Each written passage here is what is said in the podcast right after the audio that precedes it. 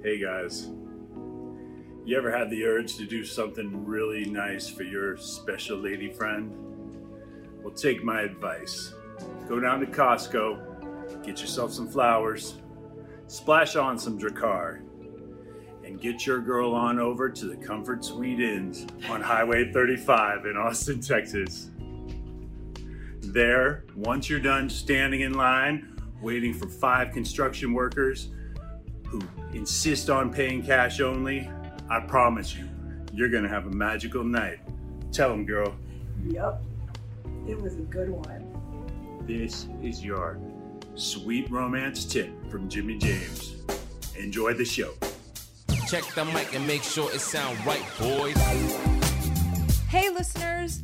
Ever wonder what it would be like to sell everything and travel the country at the tender age of 50? Well, with our last kid off to college and the ability to now work remotely, we've decided to do just that. So we're selling the house, loading up the dog, and hitting every city from California to Florida. We're scouring the country for a new place to call home and dragging you into every restaurant, Airbnb, and tourist trap we encounter along the way. This is the Skip Town All Stars podcast. Giddy up, All Stars. How are you? Welcome to our very Texas sized episode. Are you Yes, excited? Very. Uh, we do have a lot to tell you. We are going to stuff five pounds of manure into a 10 pound sack. I just realized I said that wrong. Completely wrong. It's 10 pounds of manure in a five pound sack. I totally botched that. I'm sorry. You're from the country. You should know this. I know. I should totally know this. I reckon.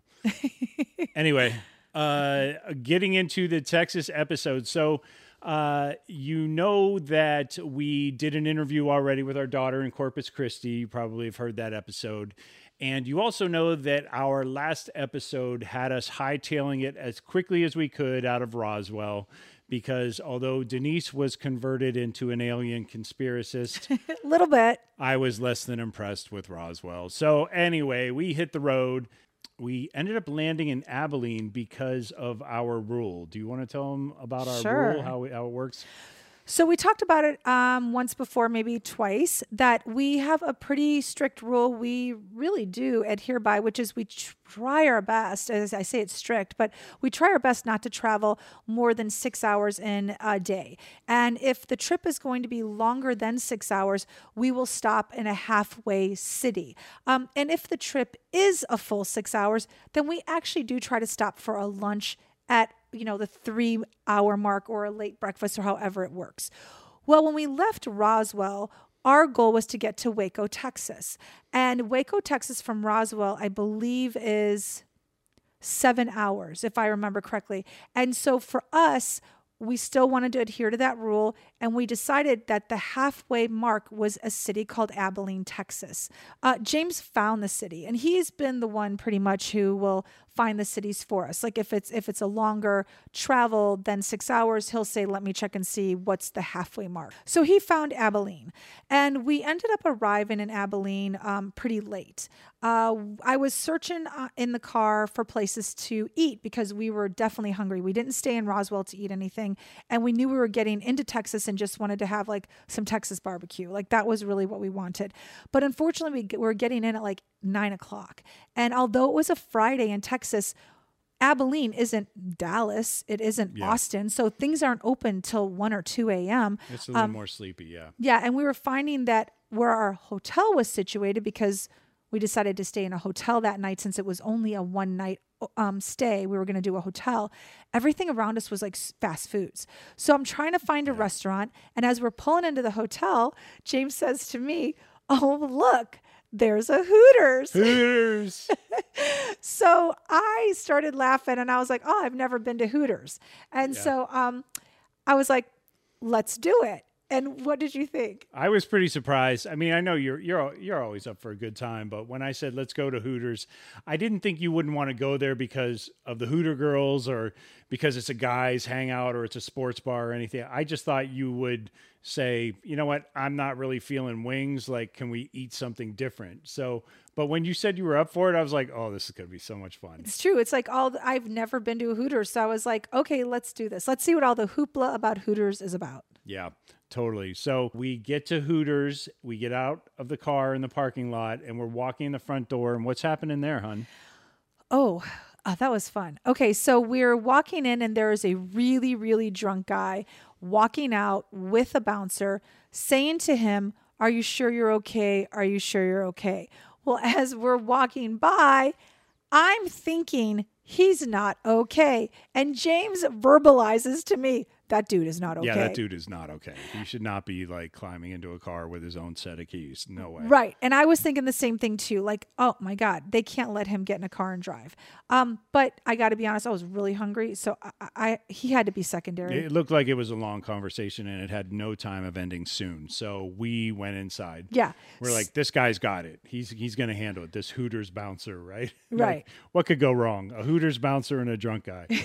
so so we walk in and it is like a man's paradise uh, it is flat screens everywhere with every single kind of sports is happening right now is playing on the screen obviously pretty girls and chicken wings it's like oh my god this is heaven and beer. You forgot the beer. Oh yeah, beer. So when we walked in, the first thing I thought was, well, I don't want to sit at a table or a booth. Let's go sit at the bar. Like, Yeah. let's do this. Like we're in Hooters. Look, if you're in Texas, you got to do Hooters, and if you're at Hooters, you got to do the bar because that's where all the action happens. I mean, if you're gonna go, go. We did. So we we just walked right up to the bar. Now, mind you, the bar is square, so you can just see everyone across from you to the side of you. Um, it's pretty great. And uh, and we sit down, and right away, um, Mr. Social, who's not social at all, Come on. I'm very social. whatever. Um, he Very social. he just likes who he likes. That's it. Uh, he starts chatting it up with these two young guys sitting next to him, and I say young because anyone younger than fifty Yeah, I mean, they're young. two uh, young, 30 husband, father type things. Right. So we sit down. I order a shot because I really needed one and a Coke. And then he gets, I don't know what you got, but whatever. All of a sudden, he starts talking to these two guys next to him. And right away, they're engaged. What happened? Well, what happened was uh, I sat down and this uh, Trey and Robert, I just want to give you a shout out if you're ever out there listening anywhere. They're way too young to listen to our podcast. But anyway, uh, uh, so Trey looks over to me and he goes, he goes, "Oh, you just missed all the fireworks, sir." And I go, "Oh, really? What happened? Tell me, fill me in." And he said, "Well, there's a junk guy in here. He want to fight like five people, including that gentleman right over there." And he points at this gentleman across the bar who looks like the freaking Marlboro man, like the guy you don't mess with. He's got a white 10 gallon hat on. He's got a clean, crisp cowboy shirt on. He's sitting there sipping his Budweiser with a thousand yard stare. And he just looks like this is not the Chuck Norris type of dude you fool with, you know? and so I'm like, wait, he wanted to fight him? And uh, oh yes, sir. He totally wanted to, like he thought he was just going to fight everybody up in this bar, but he wanted to go up there and knock that gentleman's hat off. And I was like, oh, I would have loved to have seen that. And he said, he goes, oh, we were waiting for it, sir, but it did not happen. He got bounced out of here. I go, funny you should mention that. We just saw him on the way in. Yep, And that was said, our "Oh." friend. Yep. So that was our friend. So anyway, uh, you noticed that I'm talking to people, and Yeah. and- And the, and I have to say, I noticed the white cowboy hat guy too. Like he was look tall and he was rather good looking. His hat looked very expensive and his shirt looked really nice. And he was sitting with his friend, uh, who was quite smaller than him, had like a baseball cap on, but also looked fairly nice. But n- I have to say, no one at that bar looked nicer than the white cowboy hat guy. Right. So uh, then to paint the picture of our L of the bar, uh, our corner, there was starting with white cowboy hat, who was the furthest away from us on the other leg of the bar. There was white cowboy hat. There was smaller best friend guy in the baseball hat. A couple empty seats. Alabama man bun, Alabama man bun. Uh, I can't even say it right. say we it. tried to nickname him. Yeah. Ala, man bun. That's his name. anyway, it was a guy with an Alabama. It was a guy with an Alabama T-shirt on with a big man bun, and you know he had obviously obviously been drinking as well, so he was uh, very boisterous, and I couldn't hear anything he was saying because I was talking to the two gentlemen next to me. And then turned the corner, there was another guy sitting there, and then my two friends, me, and then Denise. So that's kind of like how uh, everybody was laid out. So then, as James is talking to his two new best friends, um, I'm just hanging out and, you know, uh, just minding my own business. And all of a sudden, out of the corner of my eye, I see Bama Man Bun get off his stool and run behind us toward the other end of the bar. And he runs to the bouncer and starts saying something to the bouncer, being loud. And then he comes back to his chair. And on the way back to his chair, he's yelling, I don't know how they do it in Texas, but we don't do it in Alabama like this. And Yeah. then he sits down in his chair. Well, then I look over, and lo and behold, drunk man from outside who wanted to, uh, who was outside with the um, bouncer and wanted to fight the white cowboy hat guy is back in. And so he's fooling now with Al- Alabama man bun guy. Alabama man bun guy then says in in very loud uh, words that he just beat a murder rap and he's not going back to jail for this drunk guy. Yeah. So everyone at the bar now is aware that he just beat a murder rap Yeah. and is not going to jail for this drunk guy. Then he says again, Over and over. I mean, it's going on for like five or 10 minutes. I don't know how they do it in Texas, Yeah. but we don't do it like this in Alabama. And then, now, mind you, the wait, uh, the bartender girls yes. uh, were now yelling at Alabama Man Bun because they're like, you don't just get up and run around this place and scream. And then the manager and a bouncer were dealing yet again with this drunk guy, which incidentally, a detail I left out, Trey, my one of my new friends, told me that, oh yeah, he's been in and out of here three or four times. So they had booted him numerous times that evening. Oh, God. I think a review of the bouncing policy is probably in order, but that's just me, you know, from a supervisory standpoint. But uh, I say. anyway, he's back in for like his fourth trip wanting to fight people. So now he's uh, he's got multiple gentlemen who work at Hooters trying to get him out the door. The bartenders are yelling at Ala Man Bun, and you're just sitting there giggling like a school kid Uh-huh. Because you so were like, "This is the most amazing night of my life." my wings had not even come yet. And so then then then the waitress comes over to me and is like, Welcome to Texas. I mean, that was literally that the waitress, the bartender. She goes, Welcome to Texas. And I was like, Oh my God. Well, then what happens is out of the blue, I it like came out of nowhere. You remember the white cowboy hat good looking guy that we're talking about and his little friend with the baseball cap his little friend with the baseball cap starts screaming now i, I there's it's no secret that i cannot always understand people if they have an accent of any kind so to me Yeah, literally of any kind. Yeah. Uh, To me, he was- You can't watch Peaky Blinders. no, You don't speak country. i do not Yeah. and so i all i heard was him yelling but i couldn't hear what he was saying but james knows exactly what he was saying because james knows redneck I speak country. So go sure. ahead. Uh, so, uh, you know, Alan Manbun is going on and on and on about his murder charge and how they don't do it. And, you know, and I'm just like, I've, like, no offense, but I've never heard the term don't mess with Alabama. Oh my God. Right? There's a reason why it's don't mess with Texas, right? And I'm like, Yep. Listen, little buddy, little friend, let me guide you in the ways of not getting your ass kicked. Um, I come from the sticks in Ohio, and I'm not going to say to a bunch of Texans in the middle of a Hooters on a Friday night, that's not how we do shit in Ohio. like, are you out of your mind right now? So, anyway, um, I think someone else agreed with you. Yeah, it was a little baseball hat guy, and he was like half the size of his 10 gallon cowboy hat friend. And But what happened? He was not afraid. He starts slamming. He goes, Well, dude, do something then. Do something then. You over here bumping your gums. I got to hear you. I hear, I'm trying to drink my beer. He goes, You going to go fight him? He's right there. Just, he wants to come back in. He wants to fight you. Go fight him. Go do something then. He's like, bumping your gums. And I was like, Oh. I'm like, this little guy's getting in on the action, right? And now all of a sudden, Alan Man Bun looks at him and his eyes get as big as tennis balls. And when you know it, he's a little quiet. Well, then what happened too was that when the little guy was yelling at him, he banged his hand. He banged his oh, hand Oh, that was the so clincher, yeah. hard on the bar twice that every single person in this big square bar looked at him like it was quiet. It got dead quiet. I've never seen it get quiet in a Hooters before. this guy banged the bar so hard that on the TV, there was a Texas Ranger about to throw a pitch. And he turned around on the mound and looked at all of us like, what the hell is going on in this Hooters in Abilene right now? I'm trying to win a game.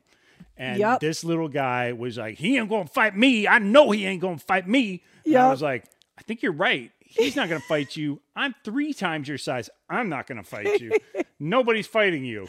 You you win the night. And then the best part. So little guy is going crazy, banging his hand on the bar, telling Man Bun to bring it on. He's basically saying, "Bring it on." Yep. And his best friend with the big white cowboy hat, cool as a cucumber. I Still was sipping that Budweiser. He didn't even turn his head. straight ahead. Did not look ahead once. no, You did not look- turn his head once. Yeah, he did not turn his head. No, once. he was looking straight yeah, ahead. he was just like, mm, just another Friday night for me. I'm good. it was crazy. Yeah. It was insane. So then it was.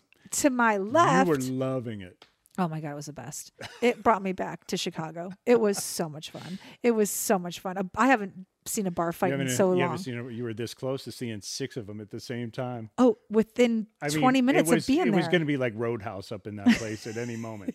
You know that, right? Yeah.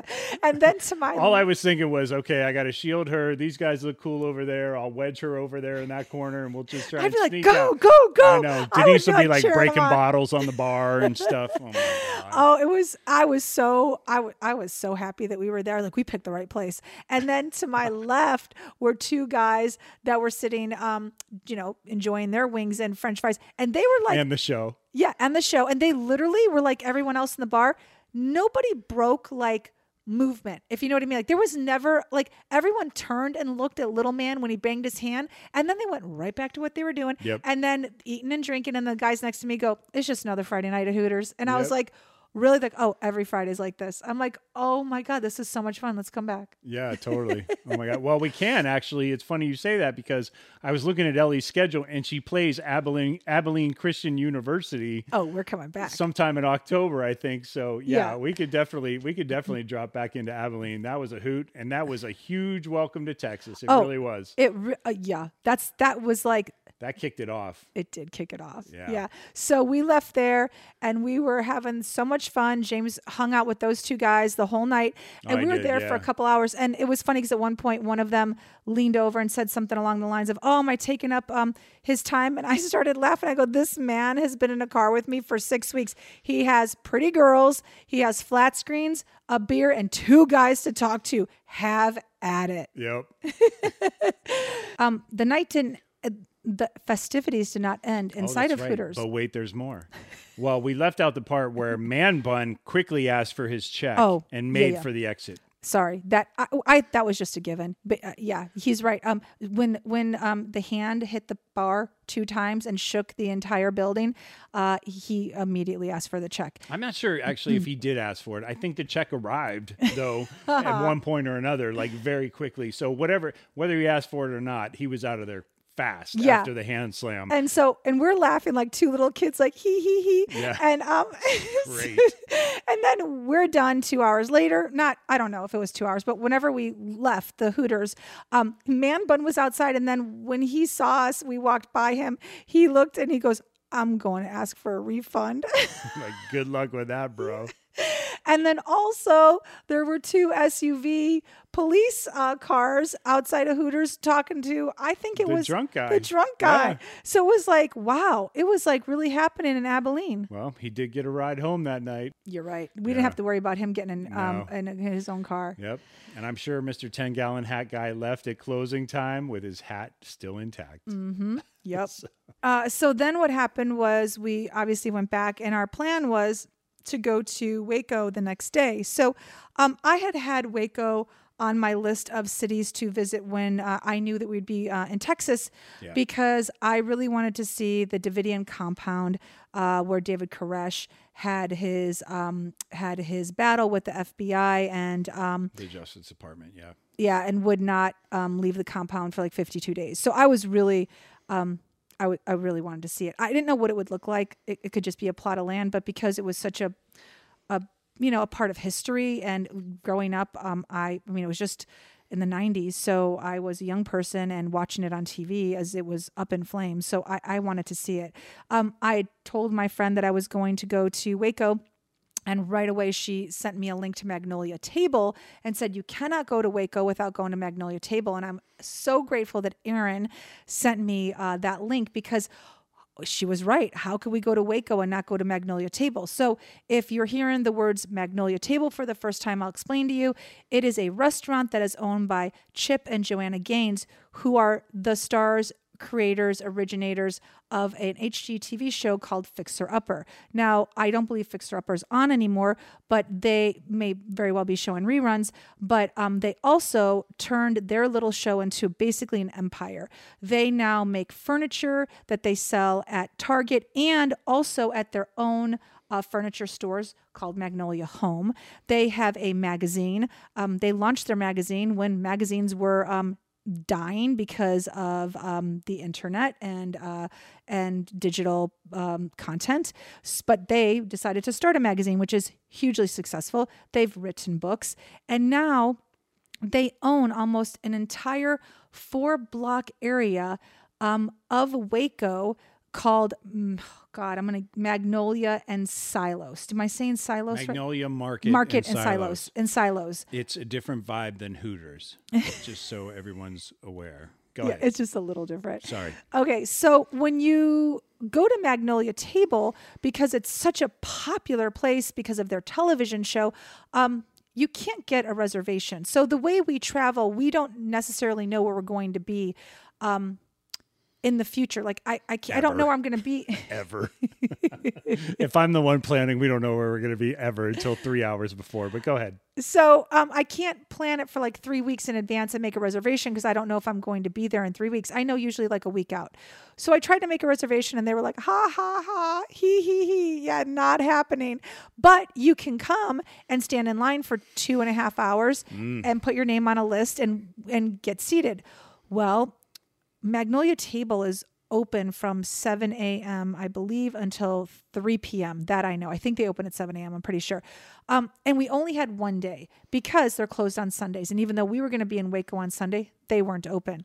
So we had to hightail it out of Yeah, Abilene. we had to. I remember uh, we had to leave Abilene somewhere around 9 a.m. and at, the crack of like 9:47, we ended up leaving Abilene. Yeah, because here's what happened. it takes three hours to get there. And then I'm on a two hour wait. And so I had to make sure that we were going to actually be seated. I did not want to drive all the way to Waco and then tell James that um, we weren't going to be able to have food. Don't you deny my banana pudding? Go on. I have to tell you I would I be wa- stomping my feet. No, I honestly, I okay. So let me just interject for a second. I made the Hooters joke, but seriously, like I work in television and I'm familiar with the show Fixer Upper, and of course HGTV and all of their offerings. But and I actually, when she told me their names, they did ring a bell, Chip and Joanna Gaines. But uh, I had no idea that these people have created a massive enterprise, or like at, using that show as a springboard. Yeah, it's So- incredible. I mean, I, we could do an episode just on Chip and Joanna. I mean, um, ah, uh, put it this way: they could start a religion and they'd be successful at that. Well, they just moved a church to their market area. They so- did. They did move a church Yeah, to the market an old area. church. So Yeah. maybe they're maybe that's in the Well, now they're starting. They're building a hotel right there. Uh, any case, well, it doesn't matter. So he, what matters is that he knows nothing. All right.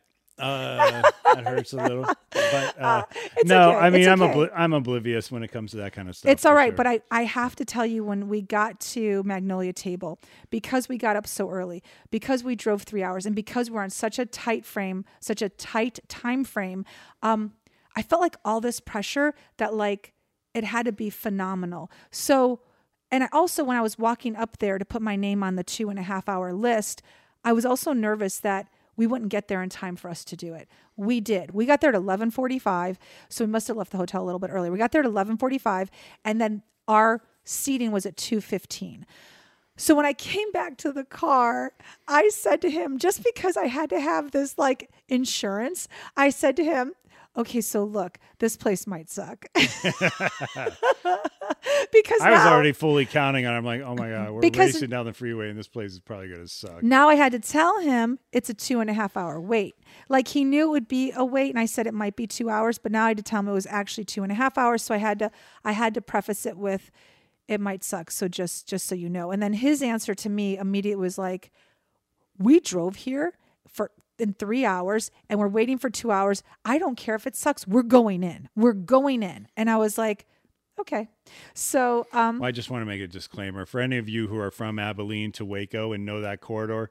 If our timing's off, it was two weeks ago, and we're not from here, so I can't. I it may not be three hours to get there. It may be four. I don't know. Whatever. Just follow along with the story. Go ahead. Okay, so then um that's when we went to the Davidian compound during the time that we were Yeah. waiting. But I'm not going to talk about that Nothing right now. sets you up for biscuits Benedict like visiting a uh, trench of you know uh, modern warfare.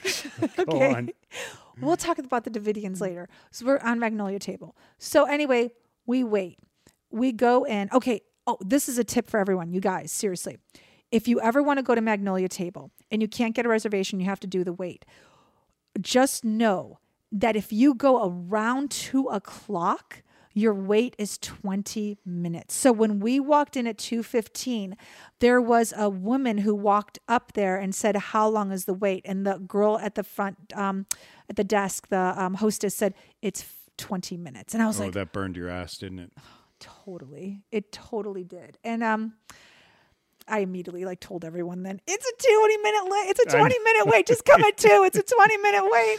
Oh I God. literally would have stood on a freeway if I couldn't be like, it's a 20 minute wait. Come at two. Yeah. Um, but anyway, so we went. I took tons of videos. I took lots of pictures. Um, so if you're following us on Instagram or on Facebook, I will post everything there of our experience at Magnolia Table.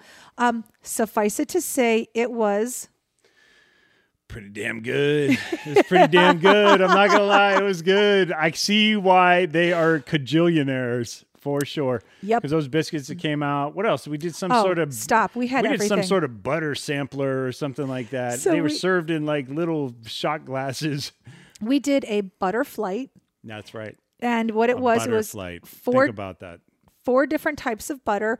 One was a honey butter, one was a chive butter, one was a strawberry Blueberry. blueberry butter, and one was a strawberry butter, I believe. I think so. And then it. No, came. one was honey butter, one was regular. One oh, one was, was, it regular? Yeah, uh, a con- I'm an expert on butter. Okay, I lay it out. it out. One was their regular creamy butter, churned up by Mamaw Gaines recipe from 1963. Uh huh. And then the next one was honey butter, and then there was a blueberry butter, And a then chive. there was the chives. Okay, Yeah. so we had the four butters. Yeah. Um, and then, okay, then it came with a basket of deliciousness. So you have to put the butters on something. No, no, no. It's not. They, it's not a bread. They're not. They they brought out the most delicious croissants, and I know croissants. I've been to Paris. Um, Oh my god! that sounded so what the hell? stupid. Okay. anyway, um, then they had oh my god! they had so great. a scone in the basket. They had a biscuit in the basket. They had a cinnamon roll in the basket, I believe, right? I don't remember It was just you don't remember. Do you know I remember it was all good. Do you know why you don't remember? because I inhaled it all. We were in food heaven.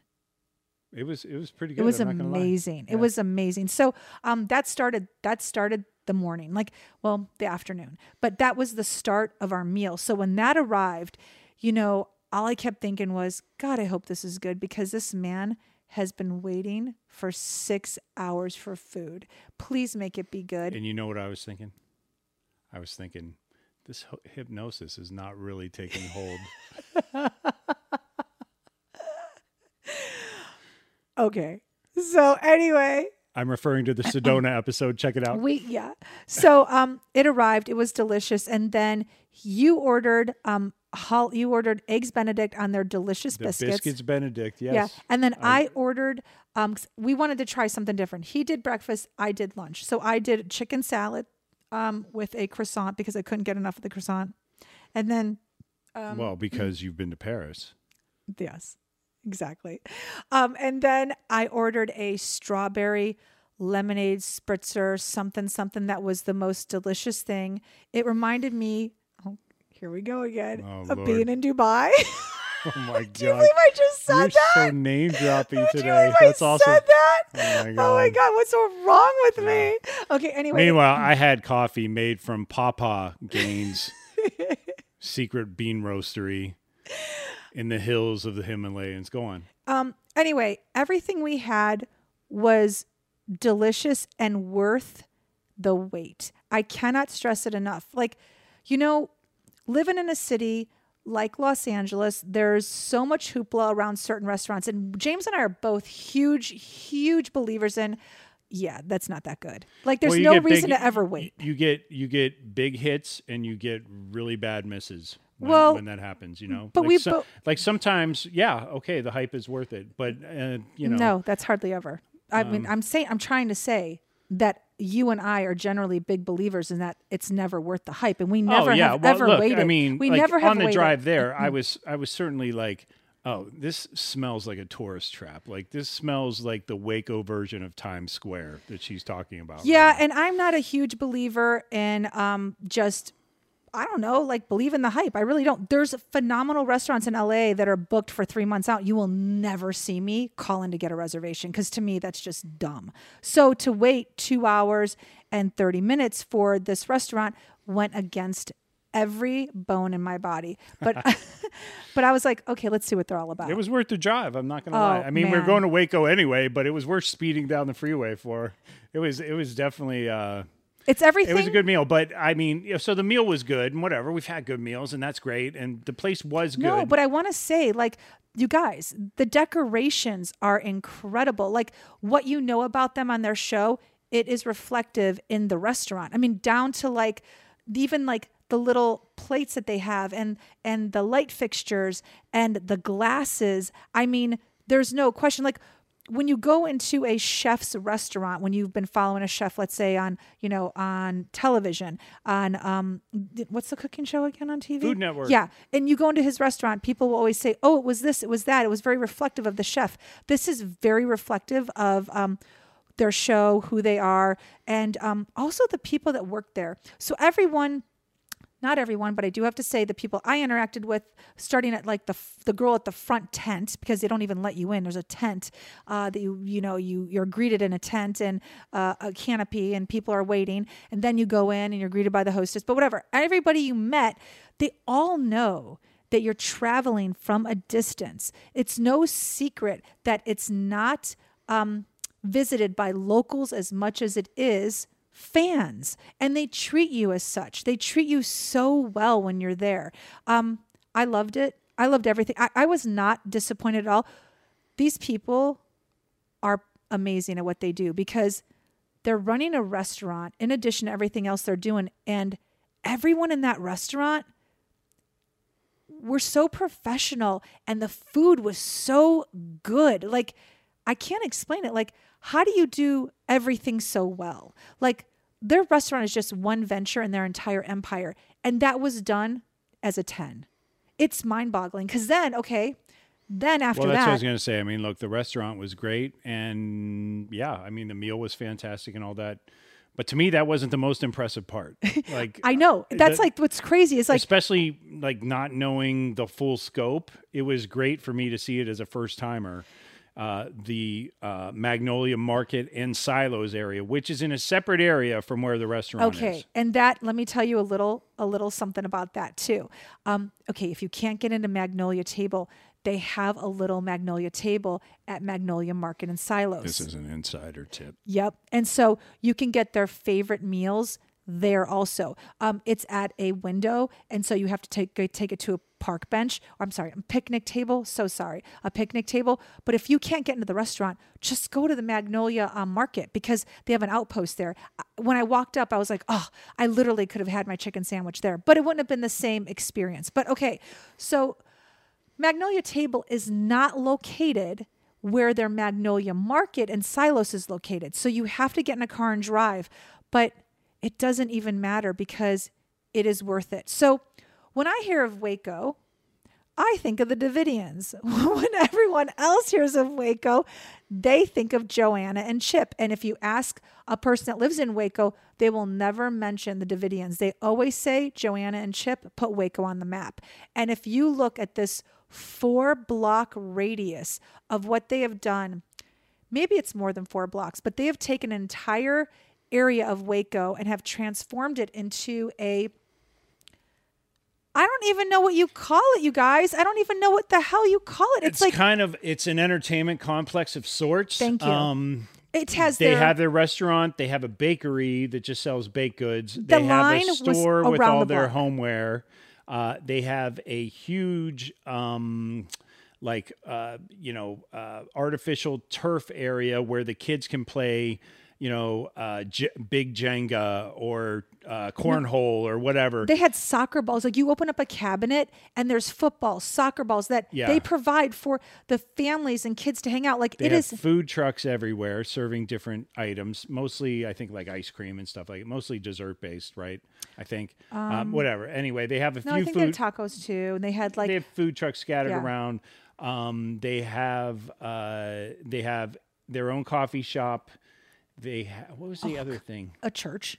Oh yeah, they have a church. Okay, and then they have Magnolia. They have Magnolia store. So their store with all their furniture is there and it's enormous. There's two stores. In fact, there's one store that has just accessories and then another store that has all of their furniture. So okay, and and they have a whole area of just stores for clothing. Here's what's amazing. They have their name on everything. Like I'm trying to explain it to James.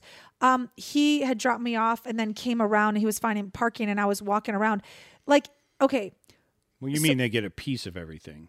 their name, yes, but their name is on almost everything. Like, I can't really. I don't even. I can't even go into it. It's too hard. It's just like Well. I mean, everything there is branded, right? Everything there Yes. is br- like I, I Because thought I understood you that day. So everything there is branded toward everything they're about. So um, So they have, let me just hold on. So outside, so in this complex that James is describing, inside the complex, along with everything he told you, they also have clothing stores, like cute little clothing stores, but they all look the same from the outside. But when you open up a door, you walk in and it's all like leather purses and belts. Then you walk into another one. It's all jeans and cute little blouses. You walk into another one and it could be um, cute shoes they but when you so whatever you buy the receipt though says magnolia so i can't explain it like i don't know how they do it but it's like it, it, it- i very well could own a jean store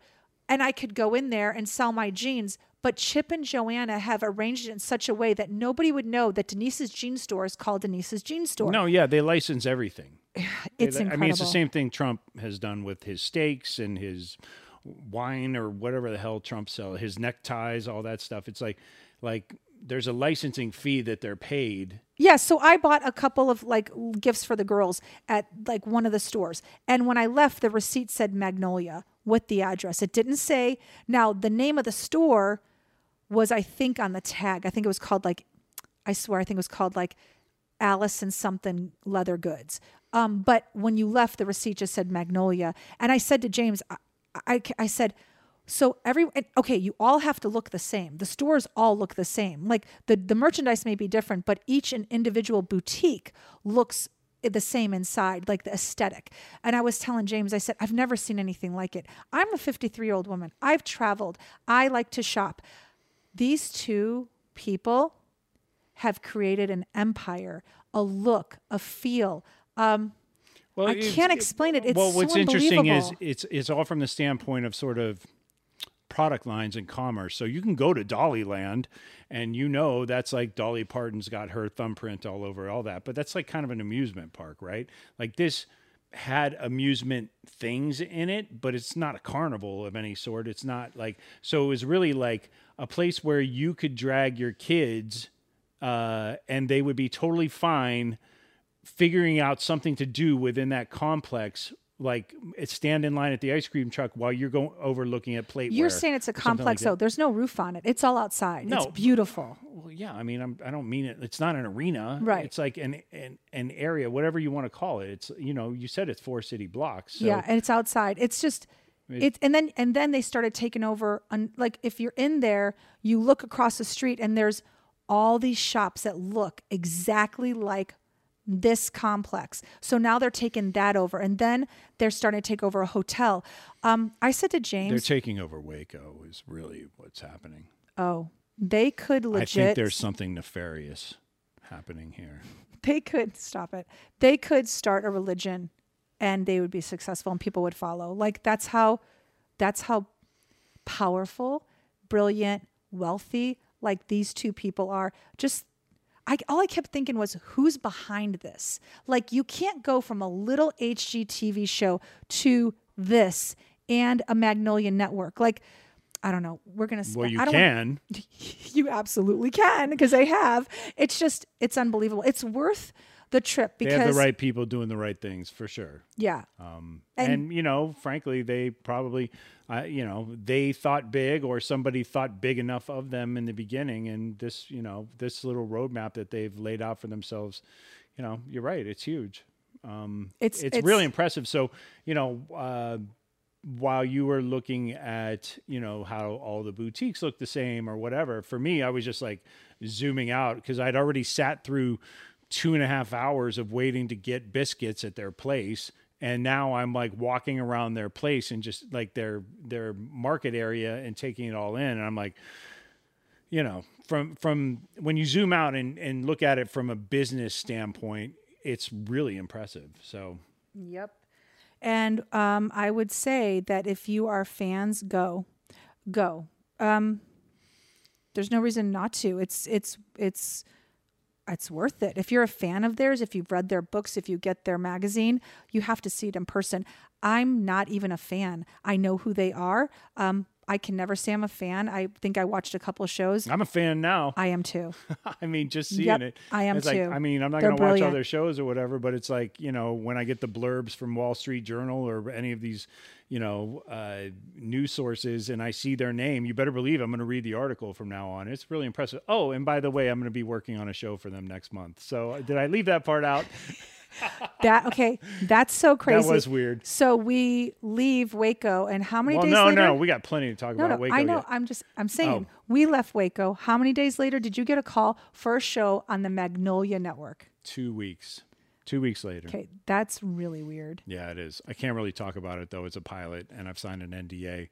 Uh, which brings up the bigger issue that you know we're doing this road trip, and that's fantastic, but we're going to run out of money if Pops doesn't book some work. So, uh, starting in October, I will legit be working remotely uh, on this new show for um, Magnolia Network, and I'm pretty excited. I'm not gonna. I'm not gonna lie. I think mentioning that I had been to Magnolia Market in Silos actually helped me get the interview. Really? And I don't interview anymore. You know that. I've been doing this too long. Like I it's a phone call or an email or whatever. You think they sounded impressed? I generally don't. I think they were impressed that I knew what they were talking about. Oh, nice. Yeah. Okay. You As- can as thank a me. 50-something maybe, guy- maybe they should. Maybe I should talk to them. Well, they are thanking you because, you know, you're going to be the one spending all the money, I'm sure. So Okay. your thank yous in the mail.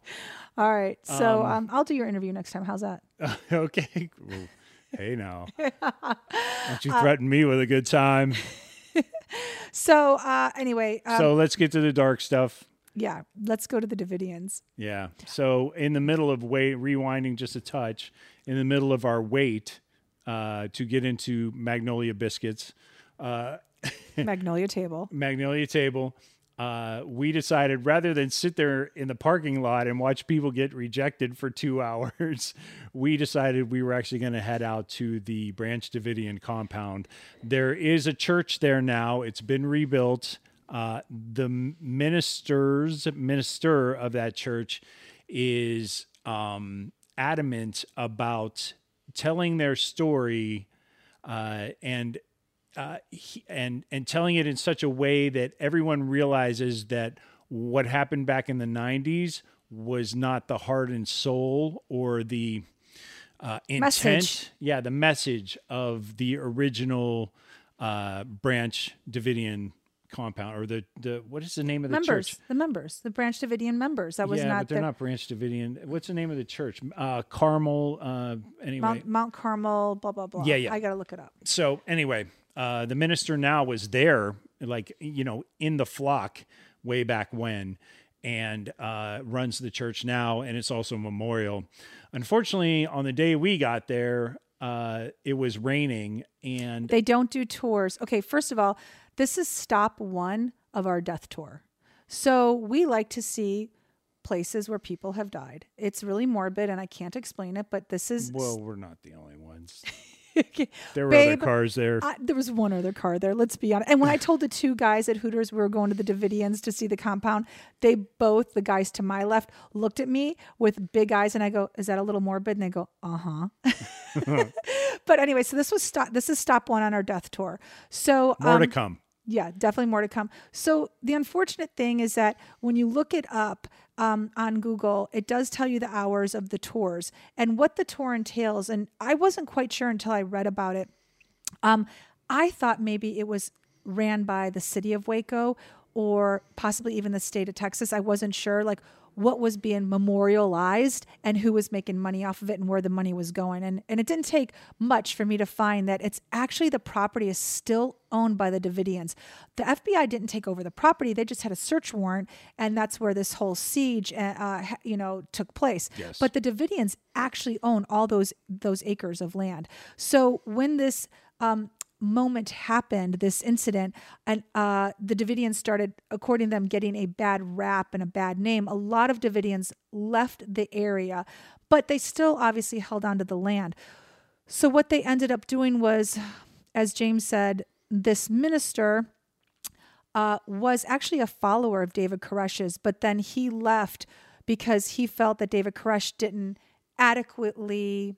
Oh, I, I can't. I'm not Well, he to use felt like he was taking their message in the wrong direction. right, and you could read about this yourself. I'm we're just paraphrasing. to be true. So you know, Yeah, so I'm I'm obviously paraphrasing, but yes, James is right. He left um and uh, because he felt like the message wasn't going in the direction that he felt the Davidians had wanted. Uh, so when this all happened, and namely, David Koresh was not the son of God. Yep. Uh, and then uh, then this minister came back, and now they do tours, and it's donation only. But the tours are only done when weather is good because it's an outdoor tour. And Yeah. this day, the weather it was pouring rain, and so I said, let's just go anyway. Um, and we did. Again, if you follow me at Skiptown Denise and um, our Instagram at Skiptown All Stars as well, I'm going to post a lot of video and pictures because we went there, and the most intriguing thing for me, I mean, there were several, was the FBI house. Yeah. So the the house F- across the street. there is one house across the street from this compound, and that's where the FBI staged their um, what's it called? Reconnaissance or surveillance. Surveillance. That's the word. They did their surveillance there, and um, it's still standing. Now it says that no trespassing private property. Who knows if it's really private property? I took a ton of pictures. I mean, I, I literally could. I was at the fence at the gate, and it's just like one of those like wooden gates that comes up to your waist. Um, now, the compound obviously burned, but as James said, because you did say they rebuilt it. Well, for the longest time, I mean, I actually went on Reddit bef- leading up to this, and um, you know, there were people complaining like, "Oh, now at the site, like they took out the old burnt school bus and they took this out and they took that out," and it's kind of like, well, yeah, I mean, like you, like I don't particularly feel like uh, visiting a memorial. Like if it's a memorial and they're charging people to get in, then obviously they recognize that people want to remember this event or understand more about it. So I don't particularly feel that part is morbid. What is morbid is going on Reddit and saying, "Damn, this place sucks now that they took the burnt school bus out." oh my god. Weirdos. I know, but I don't know why you go on Reddit. I told you Reddit sometimes is crazy. It's good. I like Okay. it. So, anyway, but I when you go there- information there. It's all true. no, it's not, but okay. Um, when you go there, the tour is meant to inform you about what the Davidians really truly believe and what happened there and their version of why it happened. So, actually, to be honest with you, I was really super interested to hear what their version is of it. I have what Wikipedia's version, I have the FBI version. I would love to know from a true Davidian what their version is of why it happened. Um, we didn't Well, get that. we're gonna have to save that for the next trip to Waco because I know. it's out there. We just couldn't get to it that day. It was all fenced up, but we took some photos, and uh, you know, we it was it was um, it was pretty heavy being out there just thinking about it, like Yep. you know, knowing what happened, knowing about the school children and all that stuff, the church kids, and and it's very far it's out. messed up just how you know sort of avoidable that thing can be if people just critically think for themselves but um so like 25 children so died. that was a downer but then we had biscuits and Yeah, the one thing I want to go back to Waco real quick. It's really off the beaten path. Oh, so yeah, the it is. Davidian compound is not easy to find. the main road in ends at gravel and then you make a left and then you can see the church When you are driving there, I can just speak for myself.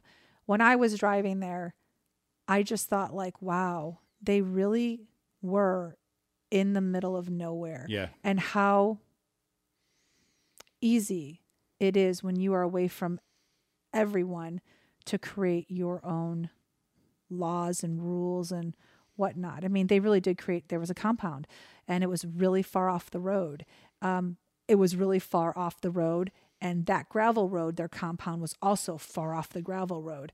Um, to see it in person is just, uh, I don't know, it's something. Well, that's what all great cult leaders do. I mean, they sequester their followers from their families or from, you know, public scrutiny or just the public at large. You know, it's kind of like, I don't know how many bullet points there are to becoming a cult leader, but uh, I know that's at least one or two of them right there. So, Yeah, they um they hit that one, and people would obviously disagree with you that they were a cult, But um, for, in, in any case, whatever, that's a different subject mm, uh, argument. Um, they really were away from a lot of people. yeah. Okay, so, so, that then was a after- Mm-hmm. downer. Then we did the Magnolia Enterprise stuff. uh, yeah, it really went. It went from it and we really were still feeling a little sullen, although a little slightly energized after visiting Magnolia. But the only thing that could really get our minds off of everything Oh, was a. Baylor football game. is that what it was? We went to we went to b- the Baylor football game, yeah, and we watched them beat the crap out of Albany from New York. Um, Those poor kids were in our hotel. Yeah, so I had to explain to Denise. Uh, they were in our hotel. We didn't see much of them after the game uh, that night, uh, but they lost like I don't know, seven hundred and fifty-seven to seven or something like that. But um, the game itself was great. I had to explain to Denise that you know for the larger Division One NCAA football programs, the first three games of every year generally go like this. If if if you really want your team to be in contention for the playoffs in Division One, then you will schedule a game with a very tough opponent for your first three non-conference games. So, um, you know, Ohio State played um, Notre Dame this year. Those are very big names. Everybody knows who those schools are. Uh, but then the following week, Ohio State played Sister Mary Elephant School for the Blind. So, um, when we were in Baylor, they were playing their version of that school, uh, Albany, New York. And I had to explain to Denise that she said, This is a shame. Like they send these kids out there, it's a meat grinder, literally. Oh, Um, so I felt so bad. And I said, yeah, kids. but the school's getting a ton of money for their other programs because Albany, New York is, you know, I mean, they're making bank off of this game, watching their uh, watching their young players just get their heads kicked around for 48 Okay, minutes. seriously, as like a non-football player watching person, Denise all I wanted saw, to represent them as their mother and say, I want all my kids off the field right now. This game is ridiculous. Oh, you know what it looks like? Have you ever seen like the cartoon where like um or I don't know, whatever, the show or whatever where people are flying up in the air? Like like like Yeah. like they're running like through a Yeah, crowd. like a bad Adam Sandler movie. and people are just flying up in the air. Yeah. That's what this two hours of these Yeah, kids. it did. It looked like Porky's. it's like limbs everywhere. Yeah. I felt so bad for them. yeah, they got they got their asses beat. But um, you know, it's just how un- it is. It's like, That's hey, an understatement. yeah, like you kids want new uniforms, you better get your asses down to Waco then and play Baylor. it's like that's how it is. You know, it's like listen, the softball team needs new bats. You know. Like it's up to you guys to go down there and not get hurt for when we get into conference no, play. There's no way. If my kid were a football player or the quarterback for that Albany team, I would be screaming and crying because he is just getting sacked uh-huh. after sacked after sacked. Yep. I know. And there were players probably on that field. They're like, uh, you know, they're looking for like they're like, we're pretty good. Like we could win our league, the our conference this year, which is much lower a conference than the one they're currently playing an opponent against. Uh, but you know, they're thinking like, oh my God, I just got to stay healthy so that when we go play Eastern Central Michigan Tech, like I can actually survive and we could like win a championship That had to be the longest two hours of those kids' lives. Oh my God, yeah. Well, I mean, they got to do it. I, I, I think every, if I'm not, I think most of those uh, sort of subdivision NCAA one schools uh, have at least one of those games on their schedule every year. But it was a perfect date night. You know, Denise is always dragging me out to these sporting events. Just she just cannot get enough. so uh, I suffer for my love. You know. Thank you. Yeah, no problem. So anyway, next morning we got up. Did we stay in Waco again? We left because we were in that dingy hotel. Yeah, we left the next day because we went to the West Festival. Oh, that's right. so at the Baylor game, there was an older gentleman and his much younger wife who were kind enough to tell us about West Texas. West, comma Texas. It's literally like the name of the town, uh, and they were having. Uh, I'm laughing because you know why I'm laughing. What you're laughing because I just said uh, his an older gentleman and his much younger wife, and you almost like totally embarrassed us by saying, "Oh, is this your daughter?" or oh, something like that. Oh, I had to stop myself. So I'm talking to Honey, him. we're in the South. Like things are done different here. It's it, think No, of, it's not. It's think not of it as Beverly Hills. Okay, It's not just different like in the Beverly South. Hills. It's like everyone has a young wife or girlfriend. It's stupid. I know. Think of it like you know. It's no different than. Don't say it's different in the South. It's just like that everywhere. You don't think No, don't, old men in I don't think- Ohio I don't think eighty-year-old men. w- No, I don't think they marry fifty-year-old women. I mean, maybe some. Okay, we're gonna call Uncle John and ask him if he has any friends who have young All right, I'll wives. call Uncle John. Anyway, Okay. I don't know if Aunt Jackie's going to let him talk, but that's okay. But so I'm talking to this gentleman who's got to be like 70, and he's telling me that he's an alum of Baylor. And I was just about to say, Oh, so your daughter went here also? I was just, and then, and then something told me to stop. so, Thank and, God. and so, um, I figured that if his daughter had gone to Baylor, he would have said, I'm an alum and so is my daughter. But he didn't say that. So I didn't ask if the daughter was an alum of Baylor. And I'm so glad I didn't because it was, in fact, not his daughter. It was his wife. No, it was his girlfriend. Oh, nice. He still may be married. Oh, yeah, that's a good point. oh, man. Anyway, So, yeah, it was his girlfriend who doesn't live in Texas. She lived in Colorado. well, you got a lot of information out of them, didn't you? I did. Wow. Mm-hmm. Okay. And one of the tidbits of information you got from them was to head out to West, comma Texas, and they had a, a carnival called West Fest. And we got there and quickly realized we couldn't take our dog inside. So that was a wrap on that. But that whole area, I guess, is a really Czech, um, Area. a culturally Czech area. Yeah, So- it's kind of crazy. Like, uh, they, Czech Republic, Czechoslovakian, whatever you want to call it. There are Yeah. a bunch of people there from the Czech Republic. Yep, it's a very Czech area, and we were told that they have really delicious, of all things, barbecue. Well, we stopped. I uh, we stopped for gas, and I was like, "Oh, you know what? They're selling kolache."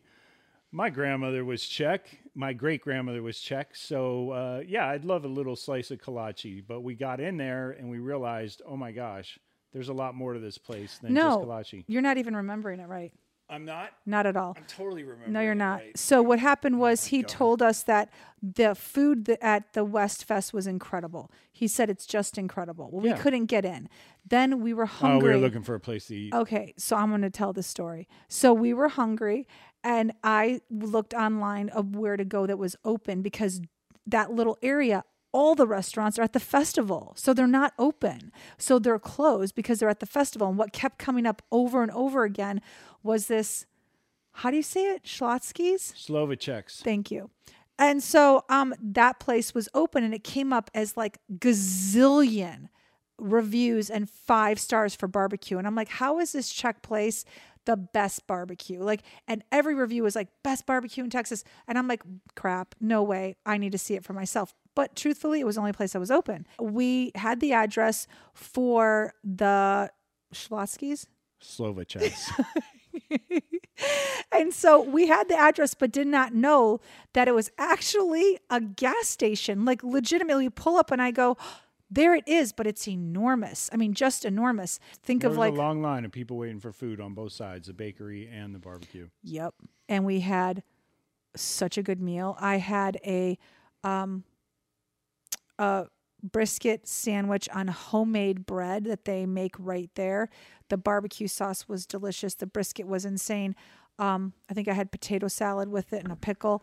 It was one of the best brisket sandwiches I think I've had in Texas so far. That bread, I'm still thinking about it. In fact, I asked him any way that we could go back and um and have it again.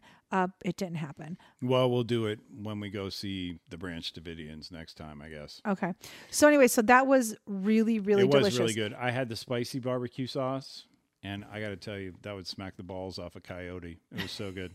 it was delicious. It was Don't really good. know what that means, but okay.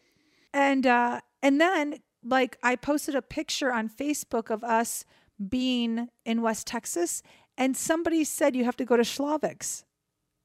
Slovacek. So I I responded. I you said, already said that. Moving on. "No, I didn't say that. I did not say that somebody said we need to go there." So somebody on my Facebook said, Oh, "Oh, my god, you need to go there." And I said, "We've already been. It, it's Jennifer." And Mm-hmm. she said, "I've." I said, "You've been there." I said, "We were there." I go, "You've been there?" She's like, "Yeah, it's one of the best places to eat," and it was. So I was just surprised that somebody else knew about West Texas and knew of this place. So I guess it's a thing. Um, okay, so um, I think now would be a really good time to talk about. We had been in Texas now for a couple of days. We'd been to Abilene. We've been to Waco. We went to West Comma, Texas, Yes. and then we're heading to Austin. Yeah. And um, at this point, what? How are you feeling about Texas? Uh, surprisingly loving it, and not like I, ex- I, I mean, everybody talks about how people in Texas are cool. Um, at this point in our trip, though, everybody had been nice to us. Uh, there was that one guy at the gas station who, the minute we told him we were from LA, he suddenly stopped and said, "Well, don't California my Texas." Um, I, uh, I, it, it was mixed emotions because there were so many cool neighborhoods or if you want to live out in the sticks you totally can and get yourself a big fat house on a nice piece of land. Um, and it's you know it seemed for the most part super affordable. Uh, it's just a highly politically charged state you know? That's that part's a little difficult because uh, you know there were obviously court cases that happen. I don't know if you guys follow the news, but uh, there are a lot of things that happen politically in the United States with the Supreme Court. And uh, I saw as we were going around, like, I don't know if you pick up on this stuff, but, you know, I read a little, I get around the internet. And I know what uh, an oath keeper symbol looks like, or I you know, don't. a three percenter. I don't. like, what does it look like? I do. Well, I can't explain it on a podcast. I I put it in the show notes, but basically, um, there are these little like bumper stickers or T-shirts, like these 1776 T-shirts Oh, that you that I've see heard of. and all that other stuff. yes. like um, yes, I've like- heard of that. Like all these little symbols for all these sort of paramilitary groups that have sort of burgeoned, uh, you know, like bubbled up in the United States, especially over the past four years. Like, they, let's just be frank, they feel comfortable walking around in the streets now and just being who they are, whereas you know maybe four years ago they didn't. But what I will say is this: Did you um, see that while we were traveling? I saw a lot of it. Uh, in fact, I heard of a lot of it. Even when we were back in Roswell, there was a guy who was reading a placard with one of those shirts on, and the placard in the UFO museum of all places was talking about how a neighborhood in Los Angeles actually accidentally had like bombs dropped on it at some point. And his response to that was, "Oh, well, at least they hit something." You know, meaning it's okay to, Yeah, yeah, yeah, to bomb Angelenos basically.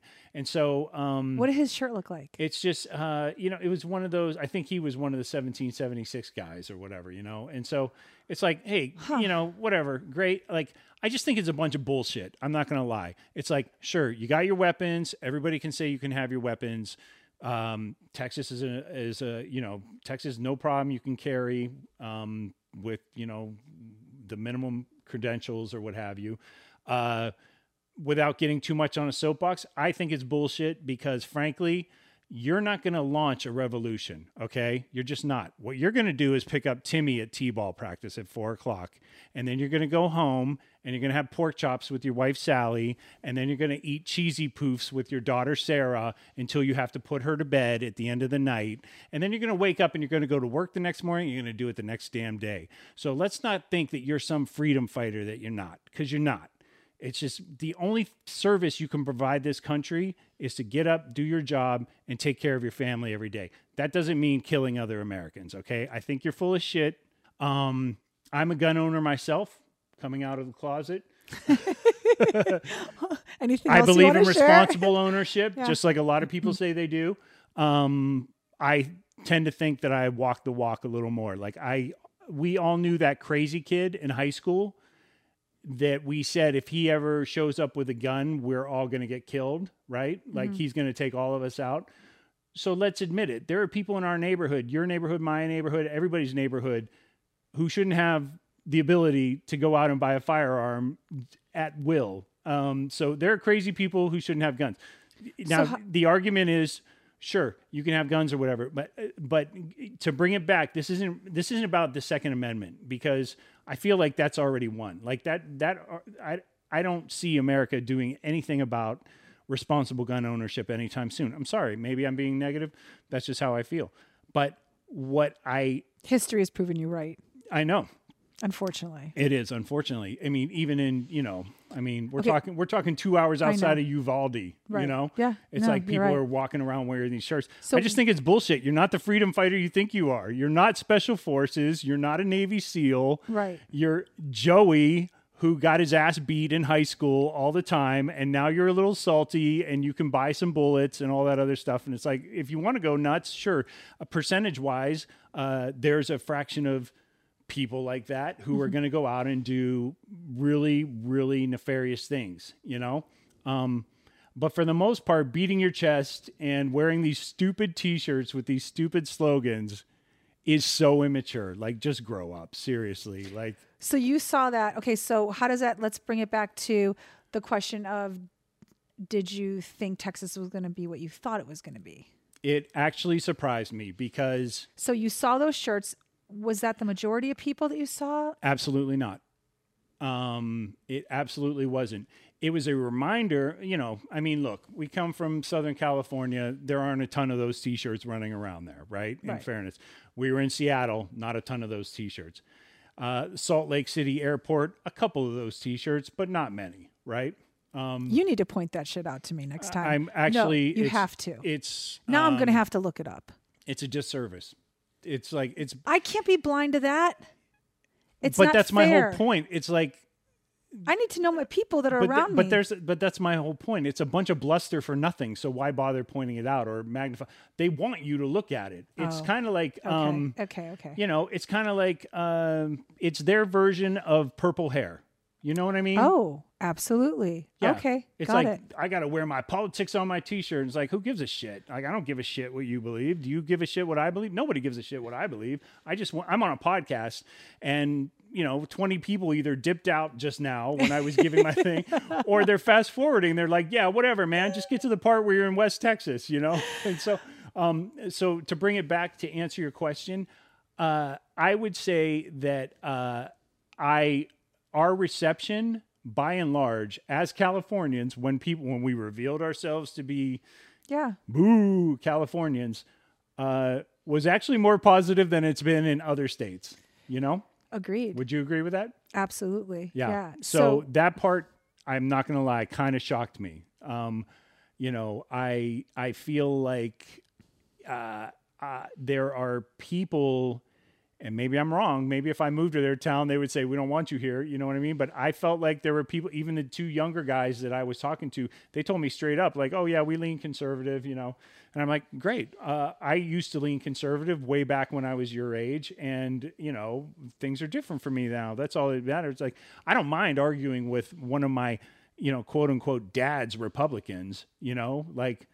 If you want to argue policy, then that's great. Let's have a civil, you know, discourse. If you want to argue democracy, uh, I'm not going to let you win that argument. You know what I mean? Like we're not going to have that discussion because you're nobody I want to be around. Got it. So it's kind of like, it, so that's a thing. But um, I will say, uh, Texans surprised me, and I feel a little bad about it because other than the knuckleheads I'm, I was talking about earlier that I went off on a tear on, um, I feel a little bad about it because, you know, 90% of the people that I've come into contact here in this state have been so welcoming, you know? Well, I think that there's, I mean, look, um, there are, a, I, there is a group of people for every group of people, meaning that there's a group of people to make other people look bad. And that's in everywhere you go. There's always going to be a fraction of people that make the majority, can tend to make, can, can, can lean to, oh, I'm not using the right words, but can make the majority look bad. So Absolutely. So, case in point, there are people in Los Angeles right now who are mad that you don't want homeless encampments out in front of elementary schools. yeah, that's you know? insane. So that's like so. That makes us look bad. so I can't talk to that person either. I you know what I mean? Yep, It's agreed, like, uh, agreed, like, 100%. I feel like oh, politically, listen to me. Like a lot of people say, I don't belong to either party. La, la, la, la. Like no, I feel like politically, I I really am a moderate who who leans Democrat. You know what? You say it so much better than I do because the truth is, I say stupid is stupid. And someone who wears a 1776 shirt to me is stupid, and someone who thinks an encampment outside of a kid's school is stupid. So to me, stupid is stupid. I know, and doesn't you- matter. But I mean, look, I don't. It's just you know the whole mechanism of politics and news. I understand why people hate the news. You know, I get that, or hate the media. Um, I get that because the whole mechanism is to be divisive or to scare. It's it's one or the other. You know, and that's what sells. I mean, so, for so for your thought, it was the small group of people have has given Texas a bad name for you, or given you an idea of a Texas, a Texan that really wasn't accurate up until this point of being, you know, in West, comma Texas.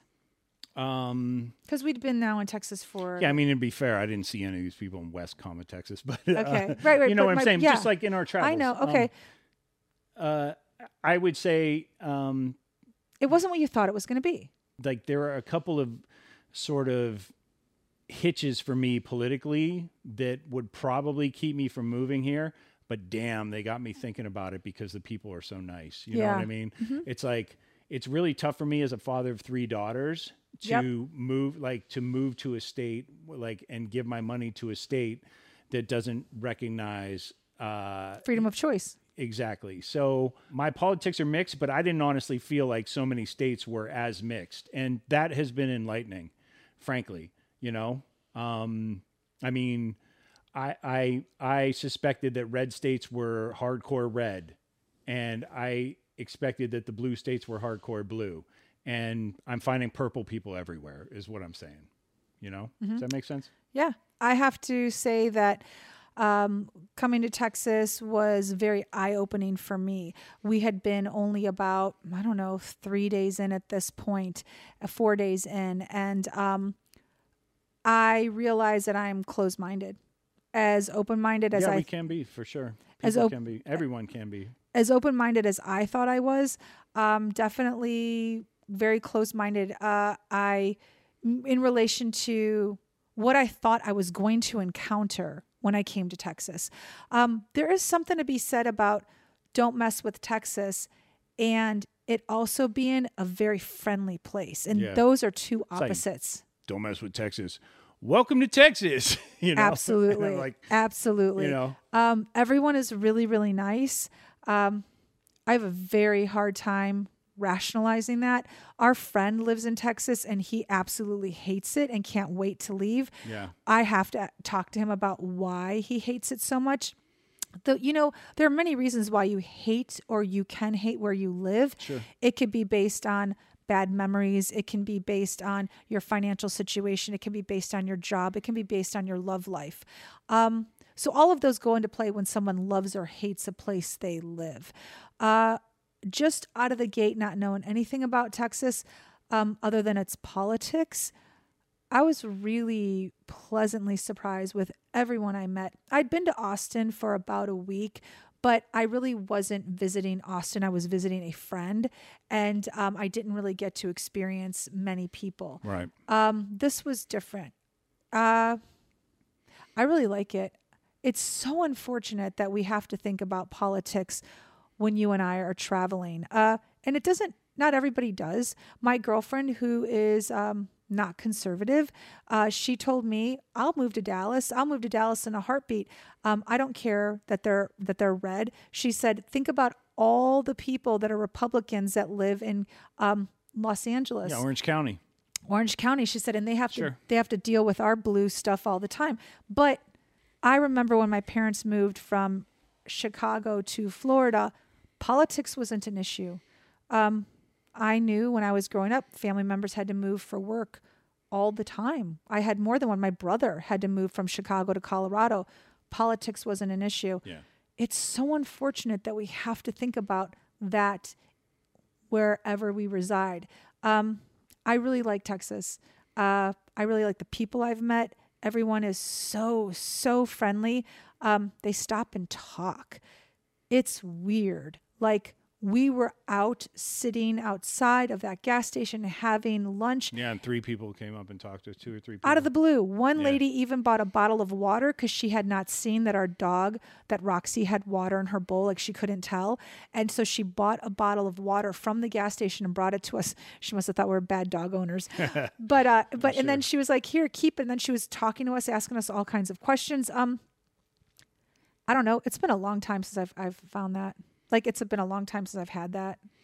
I mean, you know, um, I'm not so. I mean, living in LA, it's like you can get that if you seek it. Um, No, you know, can't. I'm I- sorry, I disagree. I- uh, Nobody's going to talk to you. you want. I always found Okay, somebody to are- talk oh, to at the someone- bakery or yeah. Really? At the gas Yeah, station? talk- at the gas station, somebody would stop Well, and who talk wants to to you. talk at the gas station? Okay, at the gas station though, more than once, We don't people have would stop and barbecue at the talk gas ga- station in no, Los Angeles. You were getting gas, and people would stop and talk to you. I saw it. They were asking me if the pump was. There's a pump that wasn't working.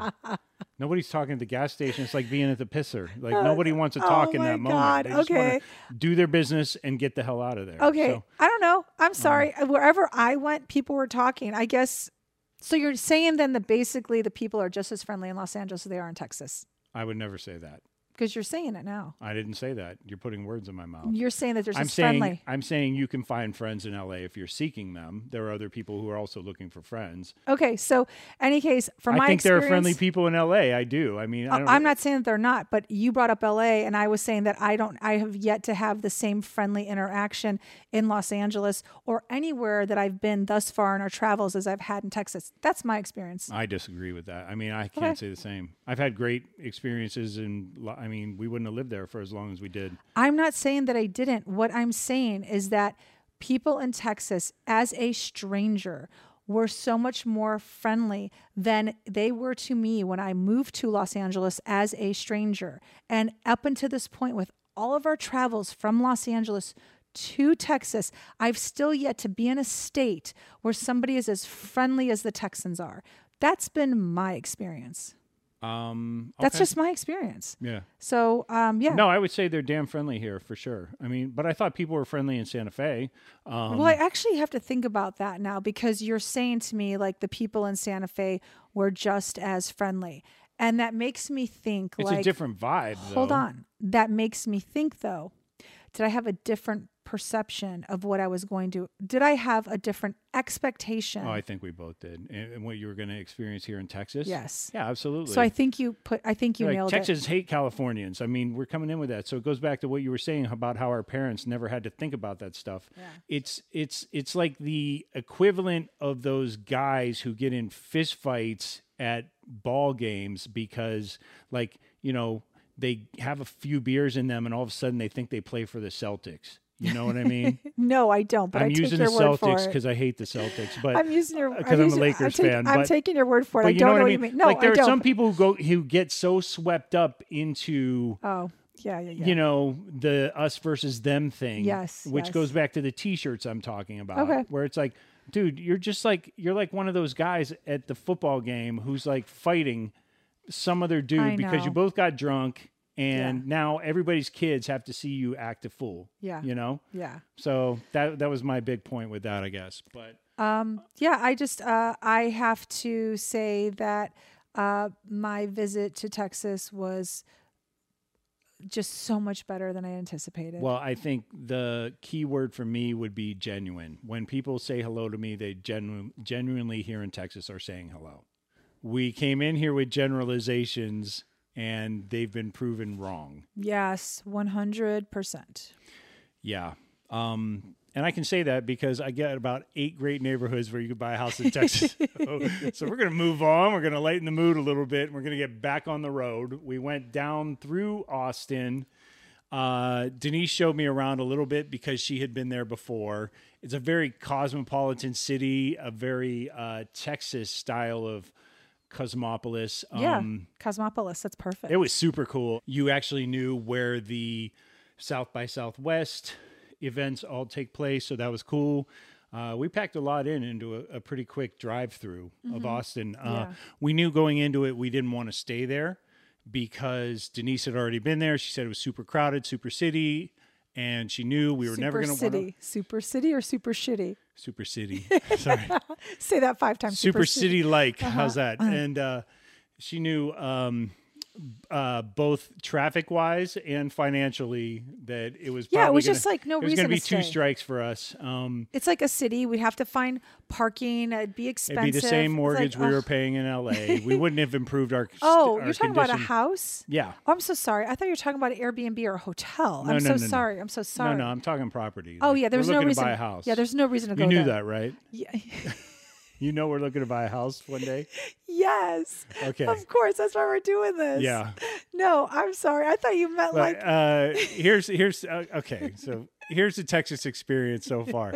It's Denise driving around looking for barbecue, and me on Zillow. diverting her when I find a house on Zillow that I actually want to look at. It's So pretty accurate. yeah. It's pretty accurate. It's like she drives around aimlessly looking for barbecue. We've had it like 17 times. I know. At weeks. one point, he said to me, "Barbecue again," and my answer was, "I don't remember." I said, "When in Rome, like when you're you do this, like when you're in Italy, you eat Italian food. Once I leave Texas, I will not get the same barbecue. So yes, barbecue again." barbecue again. Um, and I'm a huge barbecue fan, but it's like once in a while you got to have a piece of fish. You know what I'm saying? so anyway, um, so uh, Austin was just sort of a pass through for us. Uh, great city. I could see my kids spending time there if Oh. we buy a house in New Braunfels. I said it wrong. I think on No, my. I no, but I was calling it New Bronzefell or something like that. It's New Braunfels. Um, so uh, our Airbnb was kick ass. I Oh, did, I did it- much better than the granny house, the granny farmhouse in Roswell last episode. You did much better. Um, uh, I even took some videos. So again, check the Instagram. It was pretty cool. yeah, and uh, we actually stayed there for a couple days. We did. Uh, it was it it actually uh, our little condo. I yep. guess It, it, was. a condo. Yeah. Uh, that little place that we booked actually had uh, a back pathway where you could get to the Guadalupe. Guadalupe River. So on Labor Day, we actually took a day off and we just sat out uh, by the chairs and watched people float the river in front of us. It was it was great. It was that was much needed. It was so sweltering hot. The one thing we've left out of like a lot of these towns Oh. is like it's just like it's been like blistering. Um, Humidity. I don't own nearly enough wicking shirts. like I was wearing cotton the first four days here. What a mistake! Seriously, I walked in just sloppy, sweaty mess everywhere. yeah, But, it's um, very hot, and I don't know what I was thinking. I had no idea that Texas was so humid. I didn't know humidity existed in Texas. I actually thought Texas was dry. I don't not know. a dry heat. Nope, not It's at not all. a dry heat. It's been so hard to breathe. Yep. We uh, ended up staying there for a couple days and then uh, got a lay of the land. I actually went to check out a few areas. Uh, so, in that corridor from Austin all the way down to San Antonio, there are a handful of places. We actually met um, when we were at Magnolia Table. There was a woman we met who was there with her daughter, and they live in Kyle, Texas, which we actually drove through. Uh, there's another little town outside Austin called Buda, Yeah. and which we really liked. Uh-huh. Um, it had a very cool like little downtown area. Um, the uh, th- then there was uh, let me see, New Braunfels, Uh-huh. and then Canyon Lake sits outside of there, which is like a resort area. Uh, it's got a dam, so it's some sort of reservoir. Uh, but people were swimming, boating, all that. Uh, I did a drive around. You were in your pajamas until I think three o'clock on Labor Day or something like that, Yep. four o'clock. So Yep. um, Felt so. so I actually went. I busted out the Zillow. Uh, Canyon Lake is. It's really. Um, it's sort of an eclectic group of houses. You have some old lake type cottages. You have some really big old houses, and then you have some brand new construction type houses. Uh, but one thing you'll find consistent with all those areas it, or all those houses is that you will definitely find deer in your front yard. Like I drove past a yard that must have been 12 deer sitting in there, uh, an entire herd. Is it a herd? I don't know. maybe. Yeah, you think I would know this. I actually like that area a lot. I got to say, it it's uh it's worth a look, uh, especially to anybody who wants to move to Texas. The one recommendation I would give is that you know along the freeway, the highway, um, you have these service roads that'll run alongside them. So when you pull off on some of these towns, you think, "Wow, this place isn't nearly as cute as Buda." Buda. Buda Uh huh. You're this, right. this place isn't nearly as cute as Buda, um, but don't be fooled. Uh, just because you're seeing like a grocery store and Michael's and a Jiffy Lube and all this other stuff like lined up against the freeway, like that's not really the town. You have to get away from those service roads.